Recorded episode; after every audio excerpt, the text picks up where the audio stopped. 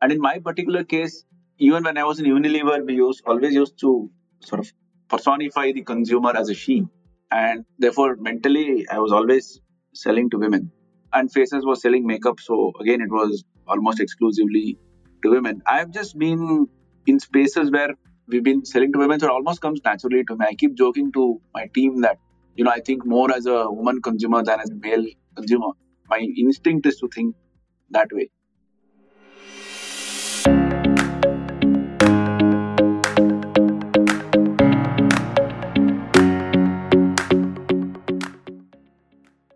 Hello and welcome to this episode of Direct to a Billion Consumers. My name is Arjun Vaidya and I'm your host. Today I'm very excited to have Shankar Prasad. Shankar is the founder of Pure Play Life Sciences. He doesn't run one, he runs three brands in the personal care space, namely Plum, Phy, and BodyLovin'. Been a fan from the sidelines of his journey, and I'm so excited to have you on this chat. Shankar, thanks so much for being here. My pleasure, Arjun. Thank you for having me. Shankar, you have the dream CV basically, right? IIT, Unilever, Kinsey, and then private equity at Everstone. I started when I was 24, but with all this experience, what got you to actually say goodbye to the corporate world and take the sort of risk of starting up? Yeah, I think I was always looking for something to build. So my initial part of my journey was really learning. So HUL, the eight years that I spent there was completely immersed in learning. So I learned, I mean, as HUL does, you learn a variety of functions, but I specialized in manufacturing and and then product development. Post my MBA, I was always looking to be part of building a business, if not as an entrepreneur, at least part of an early stage business. And the two years that, that I spent at McKinsey, while it gave me sort of an excellent CXO view of life, when I left McKinsey, I actually said this to people I was meeting at that point in time saying, I want to experience the thrill of building a business. At that time, I didn't have entrepreneurship on my mind. I just wanted to be part of the business. I, I enjoy the journey of going from zero to one and working with people to make that happen and the challenges that come with it. So when I joined Everstone, I joined on the operations side and we were actually helping our portfolio companies of very young at that time companies, again in the consumer space, which is another thing that I like to scale. And as luck would have it, you know, we had bought out Faces Canada and they needed somebody to sort of take the reins at that point in time. And I happened to be around and I, I ran the company out of even though I was part of Everstone for a couple of years before handing it over to a full time CEO. And that's when I really began to enjoy the front end of a beauty business. In HUL, I was mostly on the back end. And when I started thinking as to you know where the next stage of my journey should go, it was very clear that it had to be in the beauty space. And there was a sort of unmet, let's say, ambition in Faces of working on skincare that I finally began to realize when I launched Plum. And that's how I ended up becoming an entrepreneur. It was initially tough to sort of you know, not look at the salary hitting your bank account at the end of the month. But uh, I think I got used to it after a few months and then started bootstrapping.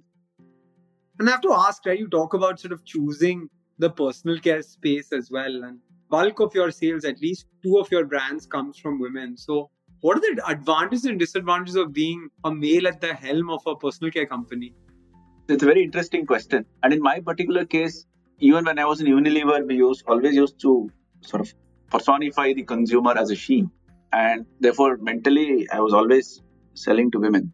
And Faces was selling makeup. So again, it was almost exclusively to women. I've just been in spaces where we've been selling to women, so it almost comes naturally to me. I keep joking to my team that, you know, I think more as a woman consumer than as a male consumer. My instinct is to think that way. And coincidentally, for me in my life, personal life also, I don't have brothers. I have, I have a sister. So I grew up with an elder sister. My teachers were all women, and including the music teacher I learned from. I got married. I have two children. They're both daughters. My sister has two daughters. So I've always been surrounded by women, and not to mention my mother, of course, all the other women relatives that I have. So I've always been surrounded by women on the personal side also. So to me, it's not something alien to think about women as people or women as consumers. And that's really, you know, helped me sort of almost be natural at this thing. The other thing about other advantage of being a male in a woman centric consumer space is that you look at things objectively, right? I don't let my, there are no personal preferences because I don't necessarily have a very strong point of view on the product. So I'm able to assess every product, every communication, every, let's say, color, every font objectively as opposed to my personal likes and preferences. So I think that really helps.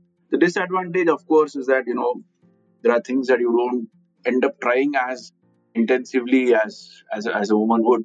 But I think, in my opinion, the advantages, given my sort of background and my unique circumstances, outweigh the disadvantages. You know, one more thing about your company is that it's run with a deep alignment to purpose, right? And to me, right. purpose is critical for brands today. Purpose is what customers buy for. But was that the case in 2014? Like, why did you start caring so much about being a vegan right. brand, being cruelty free?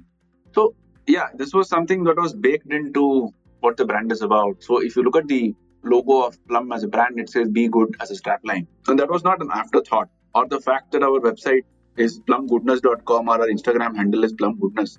These were not afterthoughts that we strapped on saying, okay, you know what, it's it's a smart thing to say that we are good and therefore that's what we're about. I believe that at some level that if I am sort of taking this step out, and at that time it was a huge leap of faith, and entrepreneurship was not that much of a done thing, let's say seven, eight years ago as it is now. When I'm taking that sort of leap into the unknown, I might as well build something that that has some more meaning and purpose to it as opposed to building a purely commercial venture. During the process of you know designing what Plum is about, I came across this organization called One Percent for the Planet. The co-founders are one of the co-founders is the founder of Patagonia Clothing, and One Percent for the Planet has a very simple idea that you give one percent of your revenue, mind your revenue, not profits, to environmental causes as a business. It's sort of again baked into your your operating, let's say, model. And the I really loved that thought. I said businesses can actually contribute in addition to being a business, simply being a business. And within that, the philosophy of be good is one percent for the planet. And then I started thinking, what is it that what else could we do to a make a difference and b also be unique and stand out. And at that point in time, vegan was a was a new topic. A lot of people were thinking of going vegan. A lot of people were appreciating what veganism about is about. And you are from the cosmetic space, you understand that going vegan in cosmetics is not as hard as going vegan with food. And I said this is a must have into the mix. And that's how we started by going vegan and cruelty free at the point in time. But it's worth pointing out that vegan and cruelty free has always been a subset of what the brand really stands for, and that is to actually live the purpose of being good. And it's a very, very simple idea at its heart. And vegan is just a sort of manifestation of that thought of being good. Being good, yeah, you're right. It's also in the Instagram page on the website as well. So I have to now, uh, Shankar, sort of transition right. to my favorite topic, right? And my favorite topic is mm. moat when it comes to consumer brands. So for CPG companies, this product moat used to be very right. important, but just right. given the amount of activity in beauty and personal care right now, is really product a moat or is it brand that's so, the moat now? My mental model, as well as my favorite answer to this question, and this is the question that a lot of people used to ask me in a different flavor actually when I was leaving Everstone and you know founding this. I saying, how will you be unique in the market? There are so many brands already, and even at that point in time, there were a lot of brands in the market. The number has only increased and it continues to increase as we go forward. So, how are you unique, and what makes you have that sort of competitive advantage in the in a crowded market?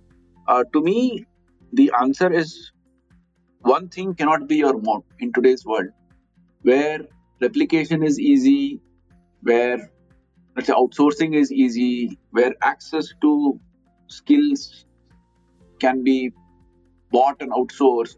So it's difficult to say, you know what, I make products with this particular ingredient, that's what makes me unique. It's not going to work in today's world. Neither can I say I make the most efficacious product because somebody else is going to come up and say, you know what, mine, mine are also efficacious, I have data to prove it. So to me, the moat has to be a combination lock. It has to be a combination of things. And that combination is unique to every brand.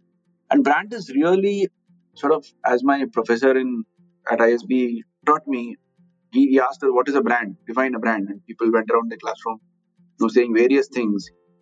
He gave me a very simple, this is Harish Bijoor. He actually was a visiting faculty at ISB.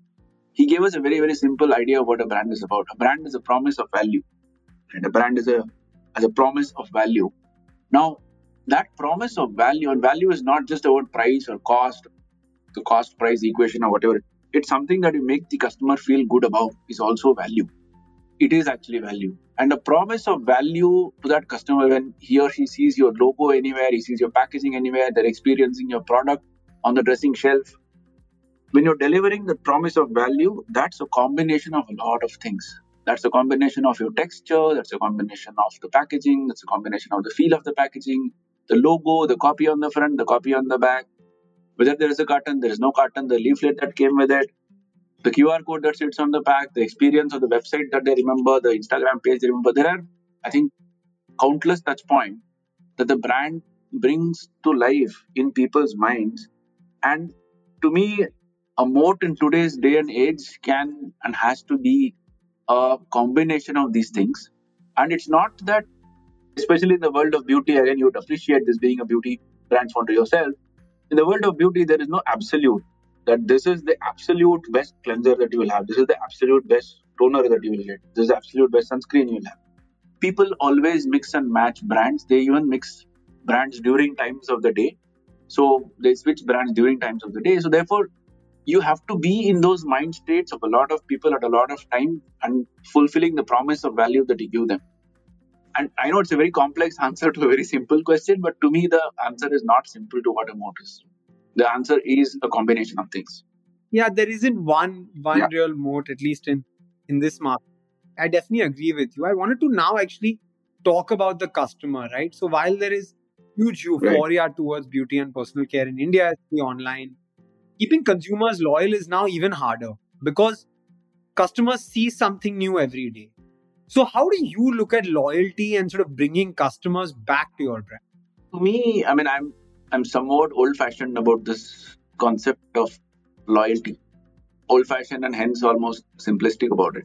If you offer the right experience and therefore the right value, there is no reason for consumers to be disloyal to you. Of course, they will flirt because they are tempted all the time with some offer or some ingredient or some texture or something they see because the temptation is 24 7 on on their phone screens.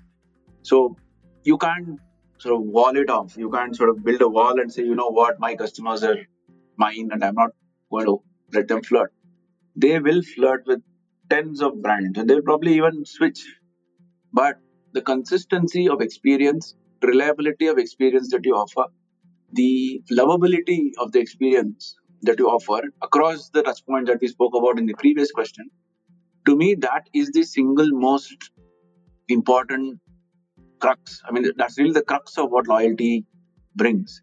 Of course, technology allows you to now bring allows you to sort of bring that experience to a lot more people in a lot many more ways. For example, through emailers, through pop-up notifications, through SMSs, through WhatsApp, through whatever.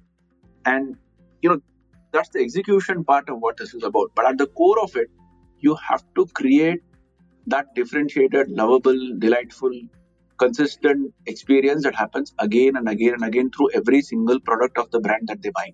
And you fail once, you're right. They have every reason and temptation to switch out. I think a simple insight to a really, really big problem on loyalty and something that we think about every day. I wanted to also talk about brand, right? So for me, a brand is a right. person with its own qualities, personality, traits, running one brand for me was a journey of a lifetime in itself. So, how do you manage three brands? Give us the secrets. The secret is really the people behind the brands. I think you're right. It's tough to run one brand. Running three brands is a completely, it can drive you mad. So, the secret is really the people behind the brands and the approach we have taken to brand building, which is they're empowered to the hilt. I don't micromanage a lot of things that go through. The only thing that I can claim to micromanage is brand tonality and the look and feel and some of the sort of higher order stuff that I just make sure that it's sort of staying within the guardrails of what we've put down. And in several cases, at least in the case of BodyLovin' as well as Phy, the people behind the brand have also been involved in the creation of the brand. It's not a brand that I created that someone else is sort of running today. So that creation of the brand and the sort of journey that they have, and this is especially important in the early years of the brands, that ownership that is there, this is what this brand is about. There is an internalization of what this brand should be. And therefore, it doesn't take too much daily effort from my end, for example, to say, hey, you know what, this is not looking good, this is not looking good, or this is how we should do it. There is that whole sort of natural alignment to what is right and what is wrong, what are the coordinate axes and which quadrant should be on, on each of these brands. And in the case of Plum, which is the oldest of the brands that we have, and you know the team that is currently working on the brand is you know joined in much later in the brand's life stage. There, I think because again this team joined us when we were really small, the transmission from what my thought is about the brand from me to them has been quite efficient, I would think, in hindsight. And therefore, there again, there is that sort of shared, you know, rights and wrongs about the brand that exists. And therefore, it just makes the job of running these three brands easier that's on the branding side. But however when it comes to product when it comes to you know marketing marketing budgets and all the fights that happen saying should we spend here or should we spend there? That's part of everyday life as a as a multi-brand company that we are we have evolved into. I guess that's part of my job of managing those conflicting let's say needs and uh, priorities. But i think overall there is a trust that you know what is right will happen. And the philosophy of be good that permeates is different if the three brands may be different in their look and feel. The philosophy permeates across. And that again makes things very easy. People is the key there, 100%. Yeah. I think the people is the key there, right? That's the insight from, from what you said. So, Shankar, you've had quite a bit of experience, right? And brand ambassador is something that all consumer brands, including me, think about through our journey. And we've never talked about it on this podcast. So I thought I'll ask you that question. As someone with sort of so much experience, worked at Unilever, in the past. What do you think about having a brand ambassador? Is there a right time? Does it work for some brands and not work for others? In an ideal world, Arjun, the brand ambassador should almost embody, personify the brand values. Right? Now, what happens, and we've been through this journey ourselves and at various times and in various forms. The in an ideal world, the, the brand ambassador personifies the brand itself, and therefore you, you look at the person and the brand comes to mind but you know that's rare to happen because you may that personification may be ideal sort of fit with the brand may be ideal but the person may not be recognizable or the person may be not relatable to a lot of people. That person may not fall into a tg in terms of gender or age or whatever else. And so therefore we start drifting away from this ideal fit situation. And therefore to me the answer to that question is really it depends on brand to brand and what your objectives are at that point in time. It depends on how quote unquote mass you want to go or how wide you want to go in the market. If you're going really wide, then a celebrity is almost a given. I mean, it's almost a must in today's environment where it's a, it's a way to break clutter and that's it. A face on a Instagram ad versus that known face on the Instagram ad that known face on the Instagram ad, whether or not it relates back very well to what your brand stands for, is secondary. But that known face makes a huge difference in your click through rates and in your conversion rates and what is. Therefore, the hard economics of it begins to take over from the softer, let's say, does this person really personify the brand values discussion? And therefore, if your if scale is an ambition, a brand ambassador is a given, would be my view. I totally agree. And it's a conundrum that all sort of D2C founders, all consumer brands founders have. And, and so it'll be awesome for everyone to hear your insight. As a parting question, Shankar, what are the trends that you see coming up in beauty and personal care in India over the next five years? Is it new product categories, change in consumer behavior? What do you see happening? Interesting question, and I think the toughest of the lot to answer to sort of gaze into the future. And I'm saying this with a little bit of trepidation, even as an attempt to answer that question. I think, for lack of a better term, the wokeness of people is only going to go up. You're going to talk to people who are not easily convincible, people who have formed a point of view basis a lot of active and passive research. Whether you want it or not, if you're a person who has ever purchased a skincare product online, you're going to be bombarded by a lot of information from influencers, from marketplaces, from brands, from everywhere. And therefore, again, whether you want it or not, you are a passive consumer of knowledge online. And therefore, some of the knowledge definitely does sort of seep through into your consciousness and you start taking, you start evaluating what you see through the lens of what you've learned. So, one big theme is that the you're going to be speaking to a far more knowledgeable audience as time passes. Where we are compared to where we were, let's say, five years ago in terms of the knowledge of the audience, it's mind blowing how much we have traveled. For example, when we started out, we had to tell people what INCI list is. We had to tell people what ingredient lists are. We had to tell people to read ingredient lists. Today, the reverse happens. People read our ingredient list and come back to us with questions even before we have started. So, that is definitely a trend that is going to continue and deepen further. That's number one. Number two, the sheer diversity of product on the consumer's shelf is bound to increase. People are open to new experiences. People are open to trying out new things. People are open to spending a lot more. People understand the value of quality, the value of the right ingredients and the right concentration. So, therefore, the market is definitely going to expand in width in terms of what is present on the consumer's shelf. The third thing is, which I think has already started happening a lot, which will further happen a lot more, is as brands with purpose and genuinely so. It's it's one thing to sort of change your Instagram PP to a, a rainbow color during Gay Pride month. It's another thing to you know, walk the talk when it comes to any of the causes or purposes that you believe in as a brand. And as sort of cause marketing also begins to get commoditized, people are going to look at a brand's commitment to purpose through a slightly sterner perspective and really call out brands who are just saying things for this purpose of saying it versus brands who are actually living, walking the talk and living the purpose. That's my prediction of the third thing I'm seeing happening over the next five years or so. But again, as I said, this is a very, very tough crystal ball gaze, and I'm hoping I'm right here.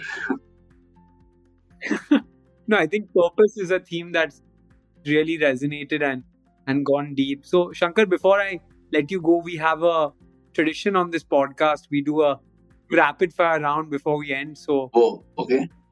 Tell me the first thing that comes to your mind when I say these phrases. What's your favorite brand that's not yours? Nike. What's your go to brand at a grocery store? ID. Online or offline consumption? Online. Are you Android or iOS? Android. Performance marketing or branding? Branding. What's your favorite product amongst the ones you've created? The pit cream of Plum BodyLovin'. What's the app you spend the most time on? Gmail. Last question. Since we can't really travel right now, which is the first place you'll go to when the world opens? Temple. Awesome, Shankar. It's been an absolute pleasure. Thanks to all of you for listening. Until the next episode, we'd love to hear back from you on questions, feedback, or anything less, else. I'm available on Instagram at abvaidya and on LinkedIn at Arjun Vaidya, and I'd love to chat. Don't forget to click the subscribe icon if you like what you heard, and please click share button and share with family and friends. We're nothing without our listeners. Been an absolute pleasure, Shankar. I've learned a lot from this conversation, and I hope you enjoyed it as well. Thoroughly enjoyed it, Arjun. My pleasure. Thanks. Thanks to all of you.